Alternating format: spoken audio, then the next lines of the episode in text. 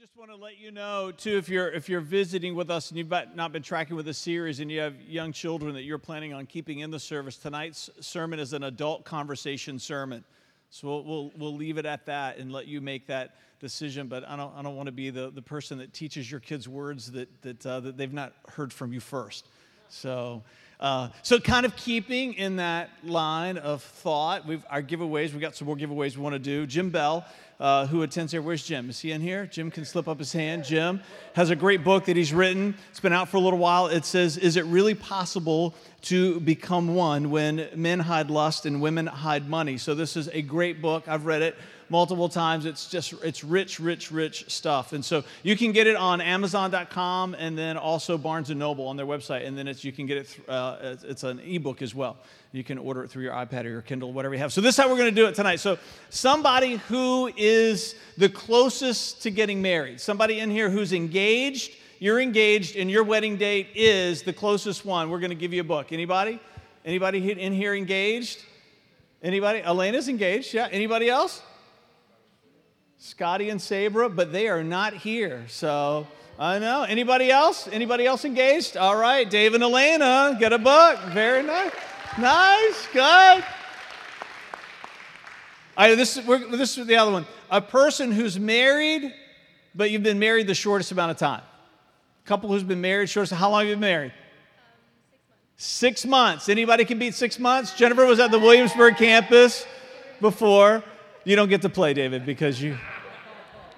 You already have this book, don't you? Yeah, yeah, yeah, yeah, yeah. Somebody else, newer than six months? No? All right, Jennifer, this is yours. Nice.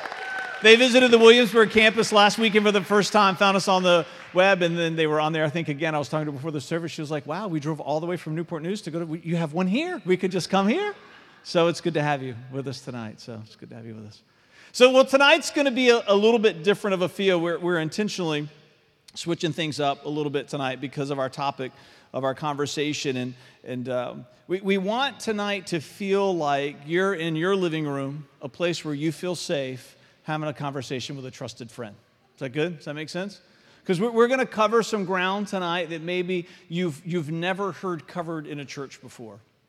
I'm going to use some words tonight that maybe you've never heard spoken in a church before. Not because we're trying to be intentionally controversial, but because we believe that the church should be in the center of the conversation about sexuality in the world today. And it has not been, which I believe is one of the reasons why the world is suffering from such terrible sexual confusion. So, as a church, this series that we're in, we won't back down as part of our way of saying, as a church, we're going to stand up courageously and have the kinds of conversations that God put the church in the world to have.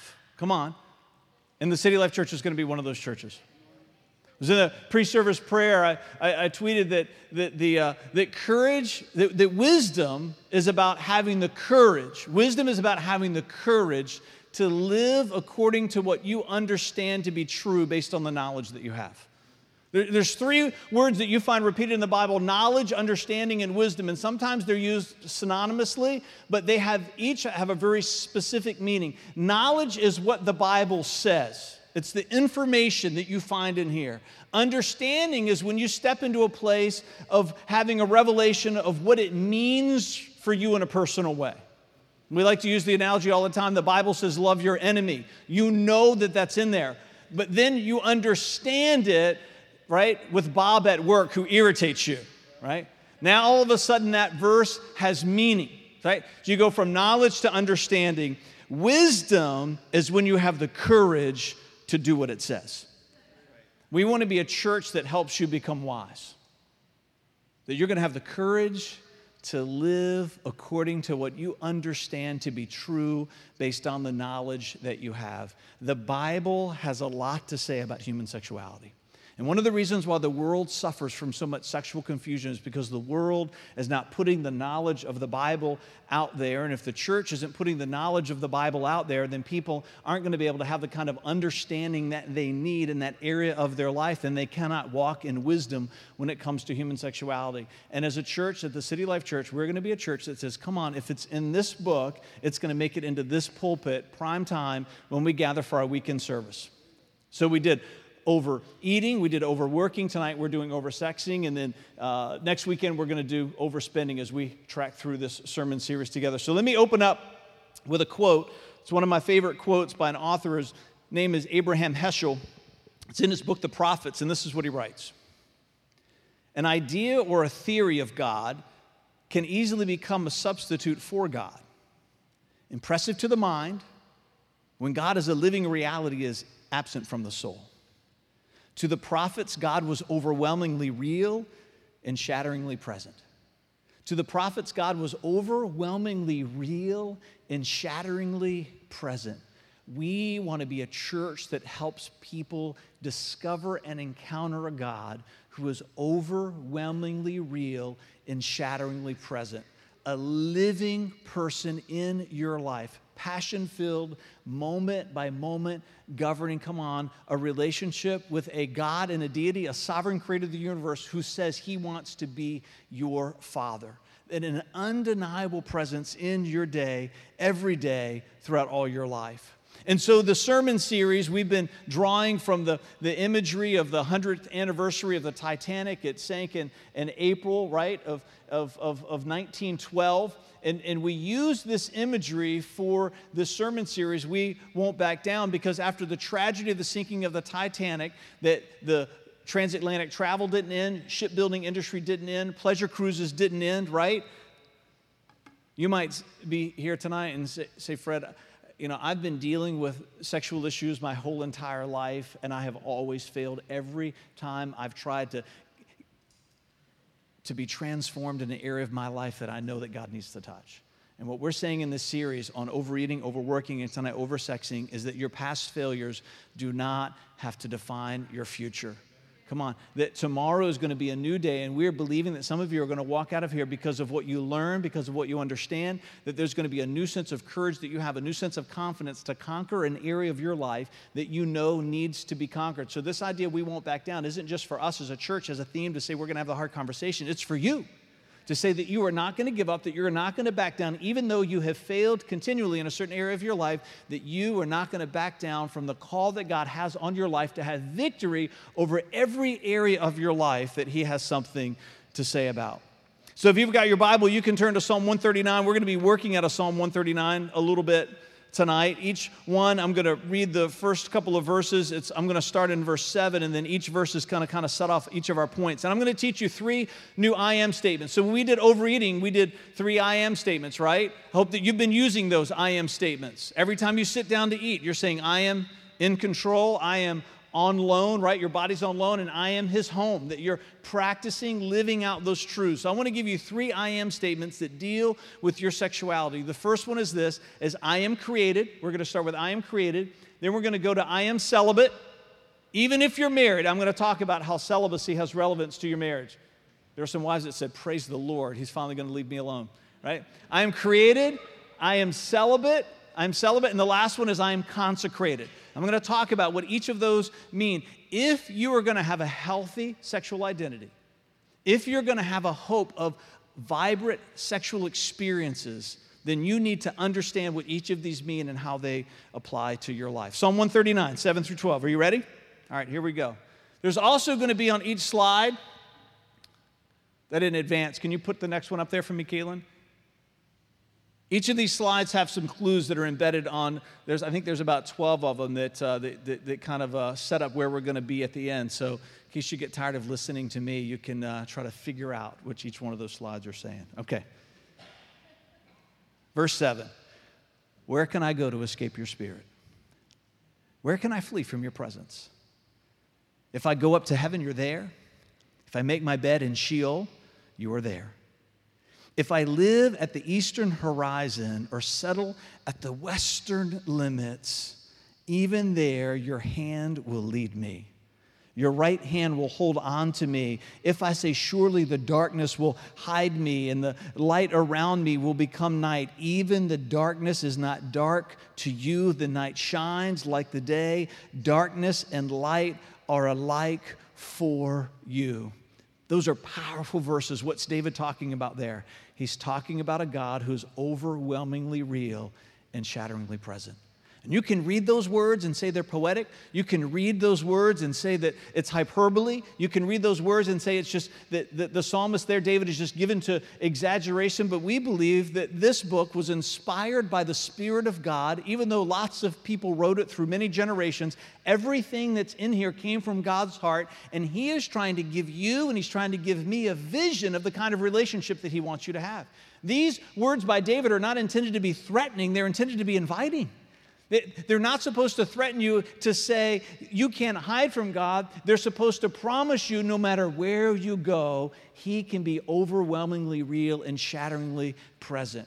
And the problem that we have is even if we embrace that in truth, we overcompartmentalize our lives. And this is what we say as followers of Christ I want God to be overwhelmingly real and shatteringly present here, but I'm not so excited about Him being overwhelmingly real and shatteringly present over here.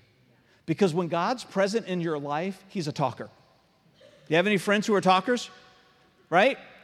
They have something to say about every situation, whether or not you want to hear what they have to say or not, right? And they are convinced that you absolutely need to hear what they have to say in order for you to survive in this world, right? That's God, and you know what? He's right. You need to hear what he has to say, and he always has something to say in every part of your life. So we get comfortable with him here, but there might be certain areas, especially our sexuality, where we, we don't want God in this area of our life. I'm telling you, you want God in that area of your life.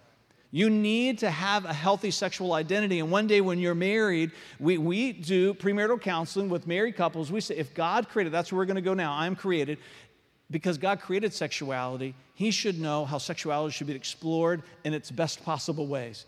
That followers of Christ should be breaking the pleasure barrier in this world, and any perversion that the world has to offer is a second best to everything that God wants to give to you. I am created. Come on, say, I am created.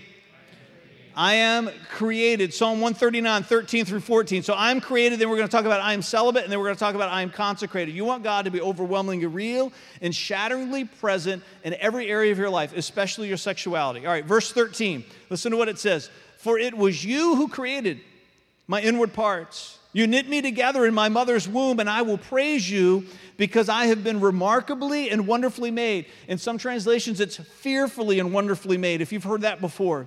Your works are wonderful, and I know this very well. My bones were not hidden from you when I was made in secret, when I was formed in the depths of the earth. You were created by God. Every part of you was created by God.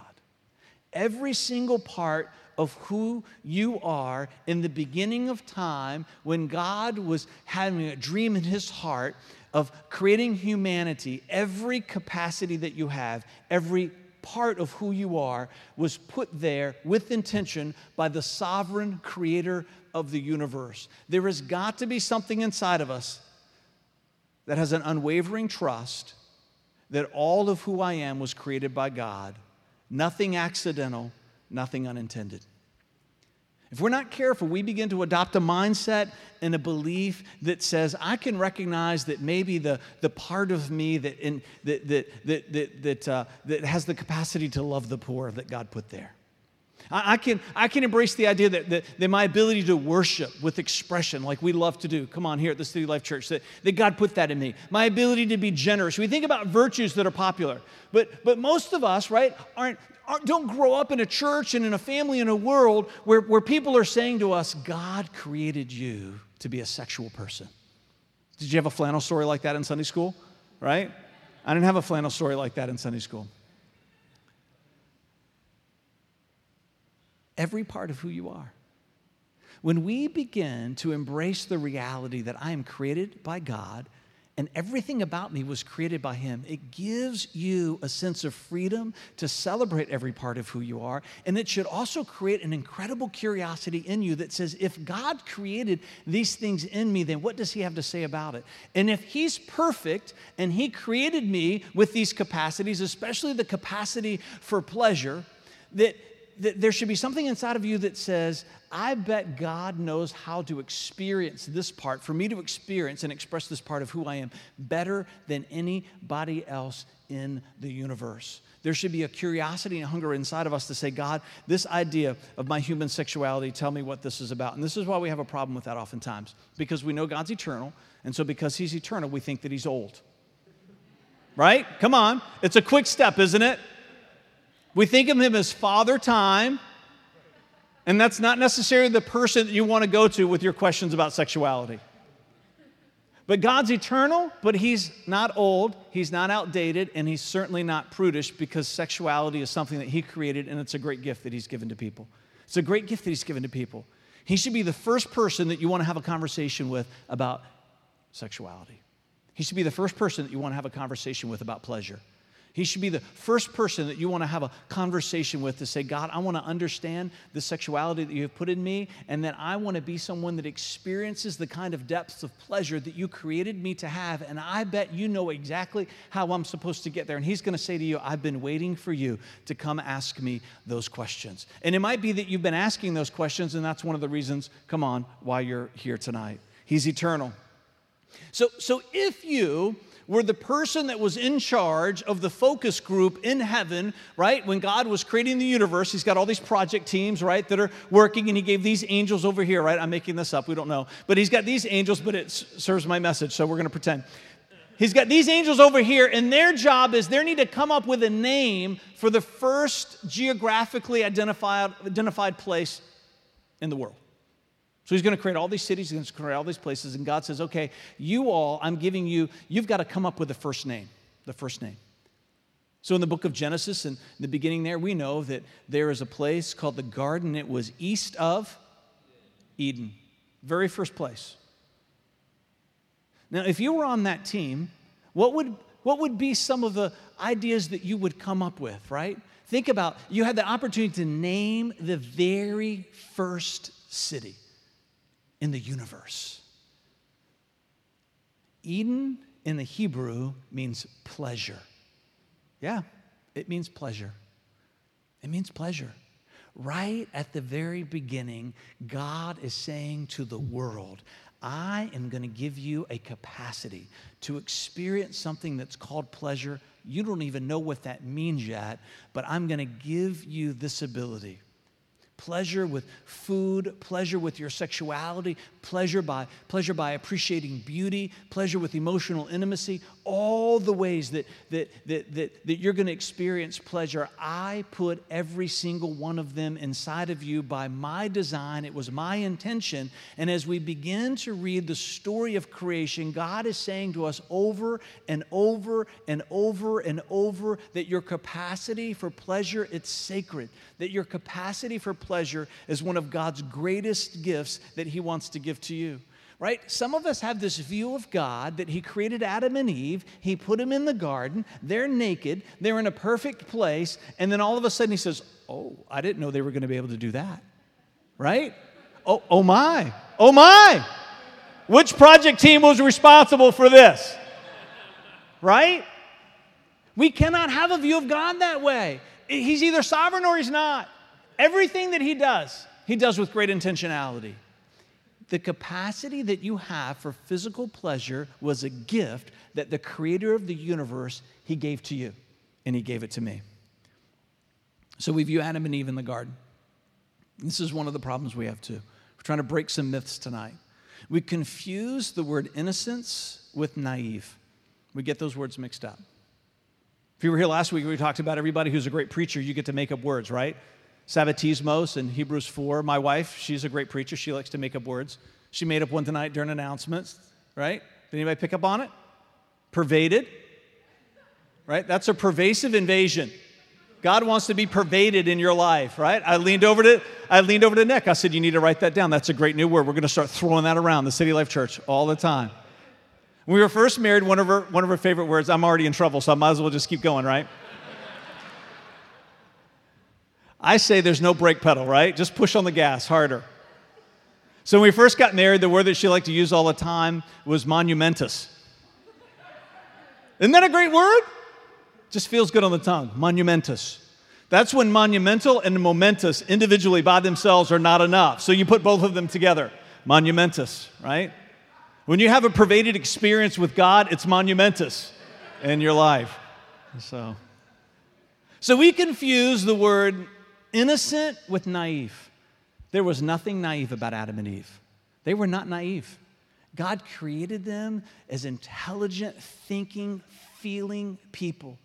They were perfect in the beginning. That's one of the great tragedies of the teaching of evolution is it causes us to think that we're more advanced than who came before us. Adam and Eve were perfect from day 1. Thinking, feeling, intelligent. And we look at them as naive.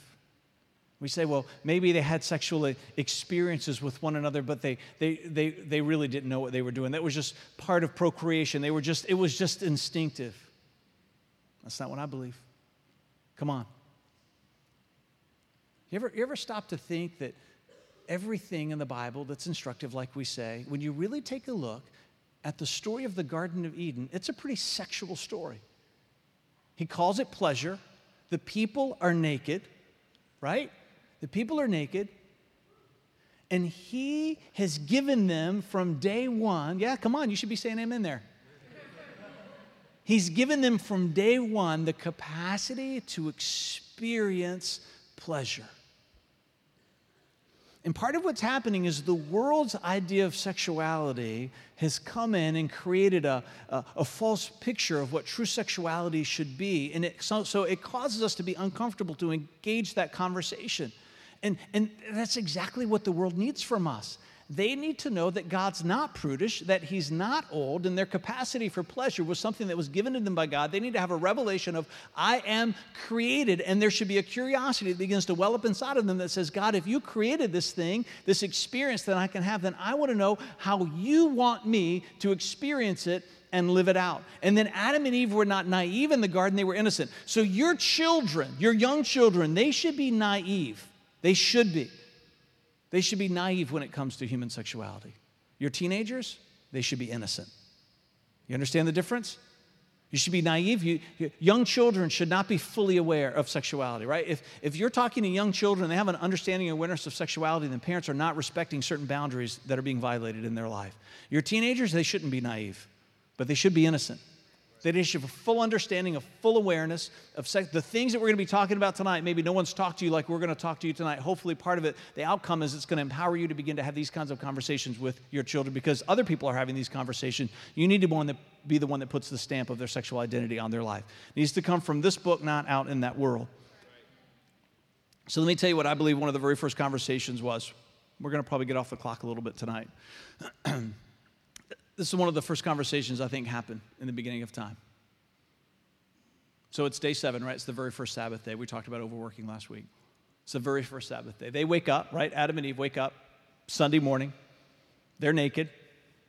They're in a place called pleasure. And Eve says to Adam, Hey, the father says we can't work in the garden today. What do you want to do? If, you've mar- if you're married, you've seen an expression on your husband's face, right? So then Eve says to Adam, okay, yeah, but after that. And then he says, right? There's got to be something in us that's able to read into this book and not pretend like people didn't want to have sex with each other.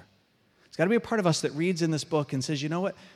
They were sexual beings, and their sexuality was one of God's greatest gift to them. The Bible tells us that there's not going to be some things in heaven. There's not going to be marriage in heaven, right? There's not going to be children. We're not going to uh, be with each other and have children. There's, there's no indication there's going to be any type of sexual experience in heaven. I think that God said, hey, let's make part of this human experience some things that, that aren't going to be a part of eternity, but, but, but even so, let's just make this world wonderful for them. Let's just let's just give them some experiences that, that are just going to be treasures, even though they're going to be able to only experience them. When you think about eternity, you're like, this life is just like a grain of sand, but let's fill that grain of sand with wonder and awe. Let's give them the capacity for pleasure. I was a business economics major, and one of the first things that they teach you is that scarcity determines value. You ever stop to think that some of the, the, the, scarcity of the human experience of this life that we're not going to experience in heaven, that God made it that way to help us understand how absolutely valuable and treasured they are to Him. And He wants us to drink deep from this world. All right, if you've got your Bible, can, let's turn to Genesis 2. So take a left turn in your Bible, Genesis 2, verse 19. Says, So the Lord God formed out of the ground each wild animal and each bird of the sky and brought each to the man to see what he would call it. And whatever the man called a living creature, that was its name. And the man gave names to all the livestock, the birds of the sky, and every animal. But for the man, no helper was found who was like him. So the Lord caused a deep sleep to come over him. So, wives, when we fall asleep in the recliner in front of the TV, it's godly. Caused a deep sleep to come over him and he slept. And God took one of his ribs and closed the flesh at the place. And the Lord God made the rib he had taken from the man in, into the woman, made her into the woman, and brought her to the man. And the man said, This one at last is bone of my bone, flesh of my flesh, and this one will be called woman because she was taken from man. This is why a man leaves his father and mother and bonds with his wife, and they become one flesh. Both the man and his wife were naked and they felt no, no shame, not because they were naive, but because they were innocent. Because they were innocent. God gave Adam the responsibility to name all the animals in the world because he wanted him to have a revelation of the deep need that he had, the deep need that he had to not be alone in the world. And all the ways that marriage brings an incredible gift to us. One of the great gifts that God wants us to have in marriage is for there to be an expression and a fulfillment of our sexuality. And so he gives Adam this job because he wants Adam at the end of this job, not that God couldn't name the animals himself, right? He's teaching him. Anytime God gives you a job, it's not because he just needs the work to be done, right? Because he could do the work himself. He's trying to teach you something along the way. And he's trying to teach Adam this lesson. You need this woman that I'm going to give you for so many reasons. It's a whole sermon series unto itself, but I want you to share with each other. It's why, of all the things that that text that's inspired by God could have ended with, and they were, right? God picks, and they were naked. Why? Because he's trying to help us to understand that we were created, that he created us with a capacity for pleasure. It's given to us. You and I were created by God. All right, let's talk about I am celibate. Psalm 139, 24. Psalm 139, 24. See if there is any offense, offensive way in me, and lead me in the everlasting way. See if there's any offensive way in me, and lead me in the everlasting way. We must have an unwavering trust in God that all his don'ts, that's all the stuff that he says don't do, right? All of his don'ts are to rescue us from mediocrity and not trap us there. Everything he tells us not to do, it's to rescue us from mediocrity and not trap us there. This is one of the resources I want to mention to you tonight. This is one of my all time favorite books. It's called Sex, Men, and God by Doug Weiss. You've heard me reference that many times before if you've been tracking with this church for any amount of time, but, but Doug Weiss, Sex, Men, and God. So, one of the things that he talks about in this book is that he's a, he's a, a, a, a has a PhD and he talks about the chemistry of the brain. So, I want you to imagine, I want you to imagine that if I had some Play Doh, and I flattened that Play-Doh out and, and got it nice and smooth and clean. And I had uh, uh, the ushers give everybody in here some Play-Doh and had you flatten it out and roll it out. Then everybody would take something from their pocket and, and press it into the Play-Doh. You would press it into the Play-Doh, and then we would have all the Play-Doh lined up. You'd be able to walk through and you would be able to say, that's a coin, right? That's a key. That's a credit card number. Let me write that down. Four, three, right? Everything that's in here, you'd be able to distinguish. What if we only had one piece of Play-Doh? That we flattened out. And everybody in here made an impression on that one piece of Play Doh. How distinguishable would each mark be? It would be absolutely indistinguishable. In fact, we would use the word marred. It's mar- that Play Doh's marred. And what, and what Doug Weiss talks about in this book is that because you were created, it's why we started there, because you were created by God, everything about your sexuality was created by God, even the way that it relates to the chemical makeup of your brain. And you and I have a brain that has what's called a pleasure center. And that part of your brain is given to you in regards to your sexuality for you to train it. It's just like the Play Doh. All the scientific research is out there now. It's just like the Play Doh. So when God says to you, wait until you're married before you engage in any type of sexual experiences, it's not because he's old and outdated and prudish and doesn't want you to have fun. It's because he's setting you up for sexual success. He wants you to be a person that breaks the pleasure barrier because He created you with the capacity for sexual pleasure, and He is trying to teach you the way that you can experience sexuality the way that He designed it the best way possible because He's a perfect God. So he gives you a brain that when you begin to experience sexual uh, encounters with your spouse, that there's an imprint that literally is made on the pleasure center of your brain. And if there's other imprints that are already there, then those imprints compete with your spouse's ability for you to share pleasure with one another. Does that make sense? So this idea of virginity that, that we have in the, the, in the world today, that it's only about not having intercourse, and there's an, that's important, we're going to get to that. It sets up young people to say this well, if I'm just not doing this one thing, it's okay for me to do everything else over here, right? You hang out in high school, they're going to tell you that. Young people, they just there's a line that they say we're not going to cross, but everything on this side of intercourse, that all this is fair game, right?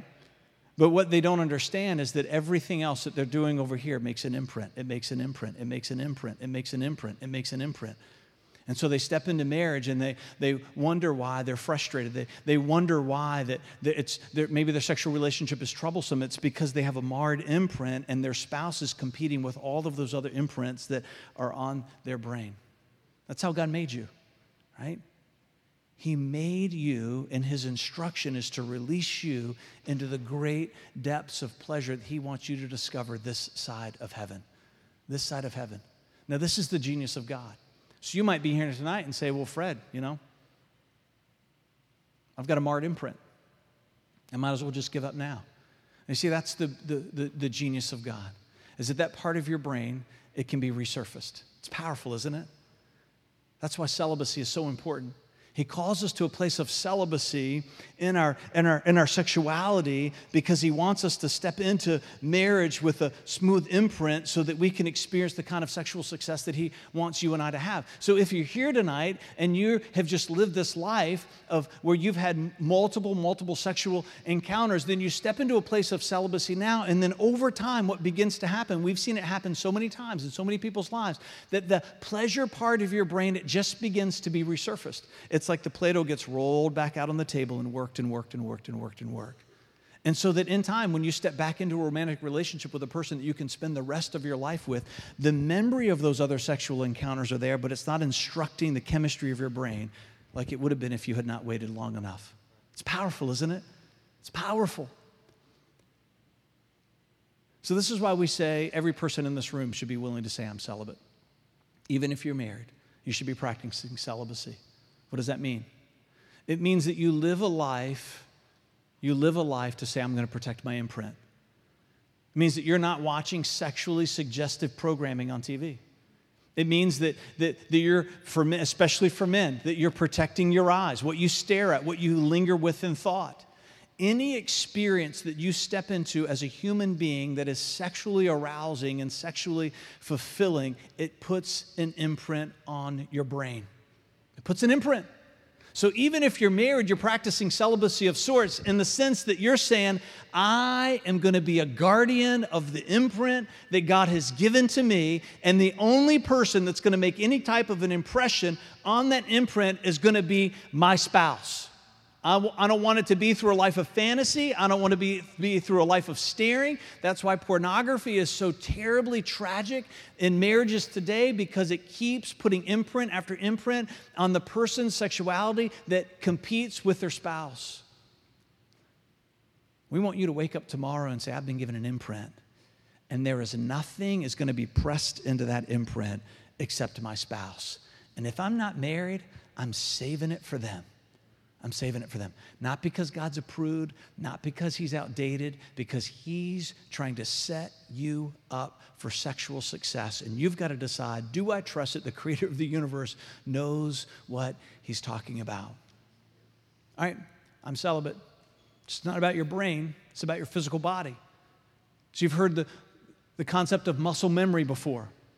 If you've ever been an athlete, if you've ever been on a sports team, you know that there's repetition, right? You're, you're going through the fundamentals. Why? Because the coach is trying to give you muscle memory. That if, if, you, if you're in the military, you understand muscle memory. If you've worked in security before, right, you understand muscle memory. That you, you do things repetitively because your body begins to establish a memory so that it's just, it's conditioned to respond in certain circumstances.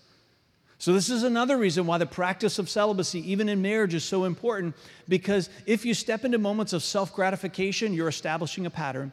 You're establishing a pattern of muscle memory in your body. Whether you're a man or whether you're a woman, Mark Gungor and Laughing Your Way to a Better Marriage. It's an incredible series. We just finished in our life groups. We're doing them throughout every year. It's a powerful series. He talks about this concept of muscle memory that you can condition your body to respond in certain ways, and your body should be conditioned by your spouse, not yourself or not anybody else in the world.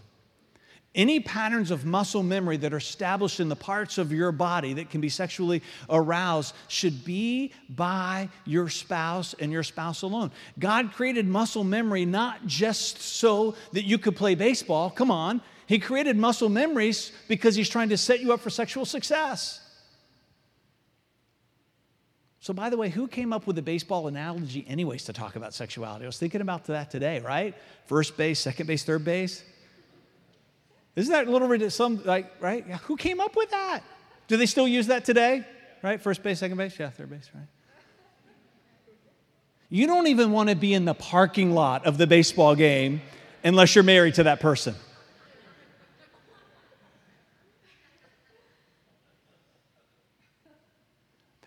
The body that God gave to you was created by God. And He created you to be able to experience pleasure in ways that are beyond earthly language, in ways that are beyond the ability for humanity to even articulate and comprehend. And that was his gift to you. And there should be something inside of us that says, God, I trust that you knew what you were talking about. And He wants your sexual identity to be defined by Him. And He wants your sexual experience to be one where we could say, I'm experiencing a taste of Eden in the here and now. Come on, heaven on earth. I am created and I am celibate. I am created and I am celibate. 1 Corinthians 7 3 through 5. 1 Corinthians 7, 3 through 5. All these are good verses.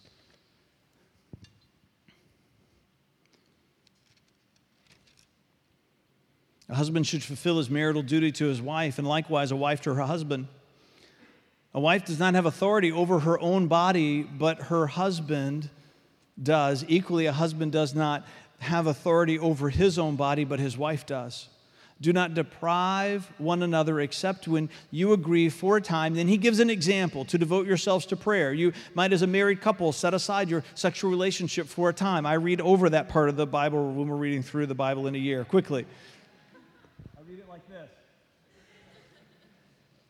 This is, listen to what he says. This is Paul. Then come together again, otherwise, Satan may tempt you because of your lack of self control. Paul is saying right here, hey, this idea of your body doesn't belong to you, it belongs to your spouse. And if you're not married, it belongs to the person you're going to one day spend the rest of your life with. And when he's talking about your body, he's just not talking about your physical body, he's talking about your sexual imprint. He's talking about your physical body in the sense of your muscle memory, but he's also talking about the part of your brain. They didn't even understand, come on, the science of the chemistry of the brain in Paul's day, but now we understand it today, and we can look back and read these verses and say, wow, through the inspiration of the Holy Spirit, wow, they were getting some good advice your body, your imprint, it belongs to your spouse and it should belong to them and it should belong to them alone. All right, let's do the last one. I'm consecrated. Psalm 139. Psalm 139, 16.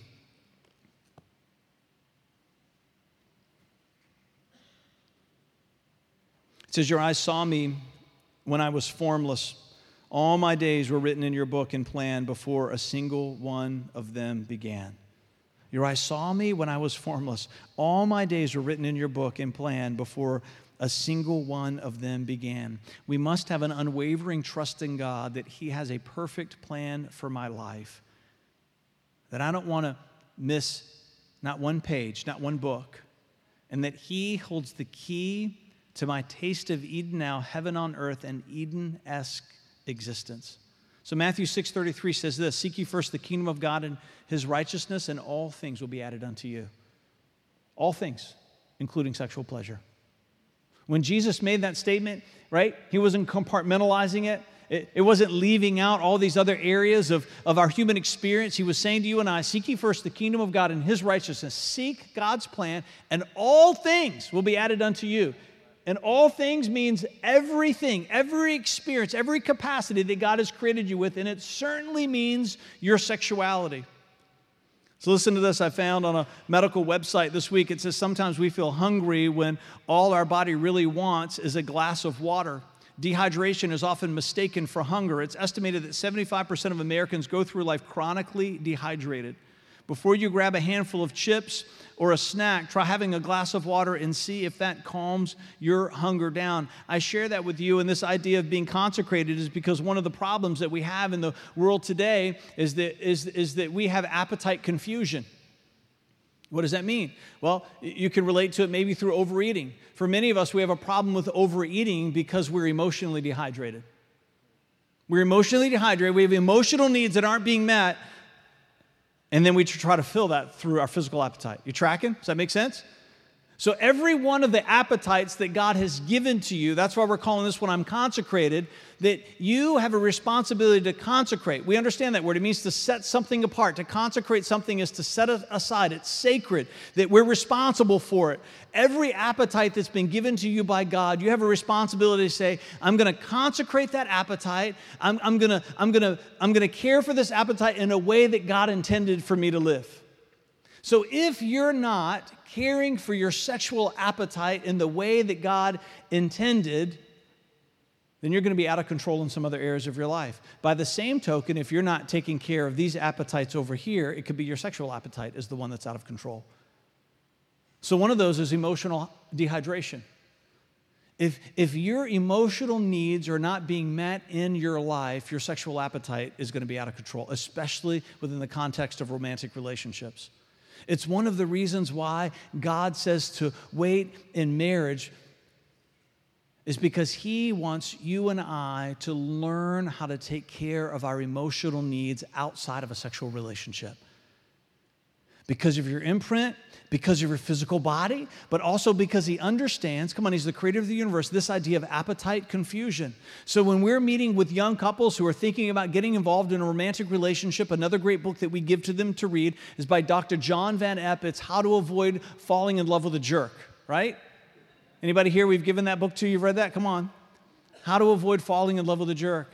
And he talks about how hearts are, are attached to one another. He calls it the relationship attachment model. And he says you, you first spend time getting to know each other. And after you get to know each other, that, that you begin to establish trust for one another. And after you begin to establish trust for one another, you begin to rely on one another and you begin to commit to one another. And then you can begin to touch one another. And you think about each of those categories as slides in the sense that these slides over here should never be higher than these slides over there. Does that make sense? So you shouldn't be relying on someone beyond what you've come to trust them. You shouldn't trust someone beyond how you've gotten to know them. Does that make sense? They work in sequence. So this is what happens in the world. You go to a party, right? You leave with that person, you hook up, there's lots of touching involved. And because there's lots of touching involved, you say, well, you know, over time, because you keep touching, we should probably be in a committed relationship with one another. And because we're in a committed relationship with each other, we begin to rely on each other. And because we rely on each other, we say, well, I should probably begin to trust that person. And then you get to know them and you don't like them and you break up and you start the cycle all over again, right? The world operates in the complete reverse. Many of you, you've operated in the complete reverse of that. So, one of the reasons why, come on, this book teaches us, as Van Epp really lays out, is that we invest all of our time beginning in that relationship. There's no touching, there's just knowing. We get to know each other. And you begin to walk through those paces, and you never stop getting to know each other. Vanessa and I have been married for 15 years. We're just going to keep getting to know each other. We're, we're eternal, right? There's, there's always something new to discover. So, this journey of knowing. And then there's this, this experience where, where we begin to feel trust for one another. And you begin to rely on each other. And you begin to commit to each other. And then after you're married, then there's the touch side. There's, there's touching that's non sexual. That's hard for us as guys to understand, but there is touching that's non sexual, right? There's holding hands, there's, there's your arm around each other, there's a, there's a hug, there's, there's all kinds of touching that's warm, that communicates affection, that's non sexual. The sexual touching doesn't start until after you're married for the reasons that we already talked about. But one of the most important reasons the touching isn't supposed to start until after your marriage is that you are supposed to be during your dating and engagement relationship, you're supposed to be developing your ability to connect with each other emotionally because God wants your emotional life to be rock solid before you step into your marriage. Because if not, your sexual appetite, once it's unleashed, will be out of control. That all these other appetites over here need to be intact before this one's safe to let out of the cage. Does that make sense? It's the genius of heaven. Do we trust Him or do we not? Do we trust Him or do we not? Spiritual dehydration is another reason why people's sexual appetite is out of control. You, you hear us, if you've been tracking with us for any amount of time, we have 12 pathways that we talk about. If those 12 pathways are not an active part of your life, then you are spiritually dehydrated. And if you are spiritually dehydrated, you are at risk of your other appetites being out of control. We want to be a church that helps you to begin to live under this banner I am consecrated and that every appetite that God has given to me, that I am going to care for it, I'm going to nurture it, the needs that I have, I'm going to make sure that they're met and the balance that they're supposed to be met because this one, especially this one, my capacity for pleasure, especially sexual pleasure, should be something that I should cherish it should be something that I celebrate, and it should be something that God can look at me and say, You're experiencing the kinds of pleasure that I wanted you to have when I put you into this world. One of the reasons why, one of the reasons why people struggle with alternative lifestyles. If you're here tonight and you, you struggle with homosexuality or, or alternative lifestyles of, of, of various sorts, it's because all the things that we're talking about, no one ever took time to teach you these things, right? And so during your adolescent years, you begin to experiment with lots of different kinds of things. And then all of a sudden, you find yourself experimenting with some same sex encounters. And all, you know what you're doing? You're making an imprint on your brain. You're establishing a pattern of muscle memory. Oftentimes, when you begin to explore an alternative lifestyle, you've got some other appetites. You've got, you've got some other appetites that, that are out of control. And then all of a sudden, you find yourself in just being absolutely confused. But confusion is always born because there's not knowledge and there's not understanding that gives way to wisdom. It's important that we teach our children the things that we're teaching you tonight for their own sake, for their own well being, because not only do we want them to be able to experience the depths of pleasure that God intended for you and I to have, but we want our children to be able to engage a culture with truth not in a condemning way, but in a liberating way. The message of the church should not be one of condemnation, it should be one of an invitation to liberty. When the truth of everything that's in this book is laid out before the world and they hear it maybe sometimes for the first time and they realize, wow, my life is so different from that, it should be done in such a way that says, but I want what this book says. There's a revelation that says this is the better way. And the church has got to be willing to step up and engage and step into the middle of the conversation of sexuality that's happening in the world today. That you were created by God for pleasure. You were created by Him for pleasure. And that if you would put the boundaries in that He's given you and He's given me, then you're going to be on your way you're going to be on your way to a depth of pleasure that you're going to be able to say, This must have been a glimpse of what it was like in Eden. And as you begin to consecrate every appetite of your life, every area of your life, every area of your life that He's given you to steward over, you begin to step into a place of balance that just releases you into a place of freedom that God wants you to discover. It's interesting that when the devil tempted Jesus in the wilderness, he began to tempt him with his appetite. You ever notice that? He tempts him with his physical appetite. He uh, attempts him with his emotional appetite. He's probing, he's testing the waters. Is there something that's out of balance in his life? And Jesus stood strong for many reasons on that day, but one of the reasons why he stood strong because his life was absolutely consecrated in every way. The book of Hebrews tells us that Jesus was tempted in every way that you and I are tempted, but he never gave in to those temptations, not one time because every part of his life was consecrated. And what we hope is happening for you tonight is that you're able to step into a place of consecration that releases you to discover and live the life that God intended you to live. All right, I'm going to invite you to stand.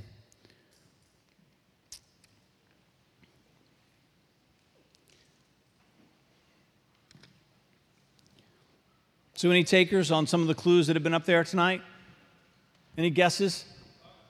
Song of Solomon. Very nice. Anybody else figure that out? Right? Come on.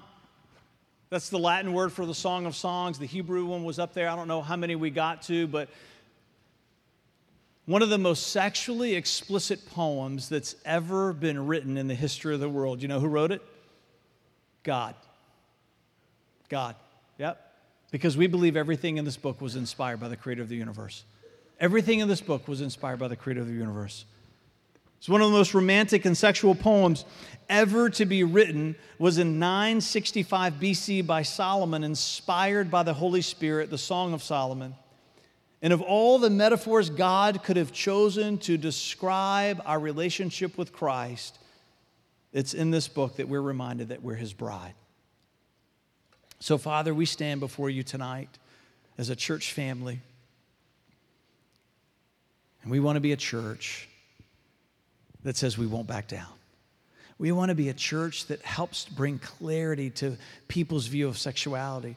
We want to be a church that, that helps to bring clarity to, to how you created them and how you made us, how you made me, and that every part of who we are, every capacity that we have is a treasured gift that you have given to us and that we, as followers of Christ, want to be a voice in this world that celebrates the capacity for pleasure that you have given to us, trusting and believing always and forevermore, always and forevermore, that you are the one who knows how to live this life best that you are the one who knows how to experience the depth of this existence that is humanly possible.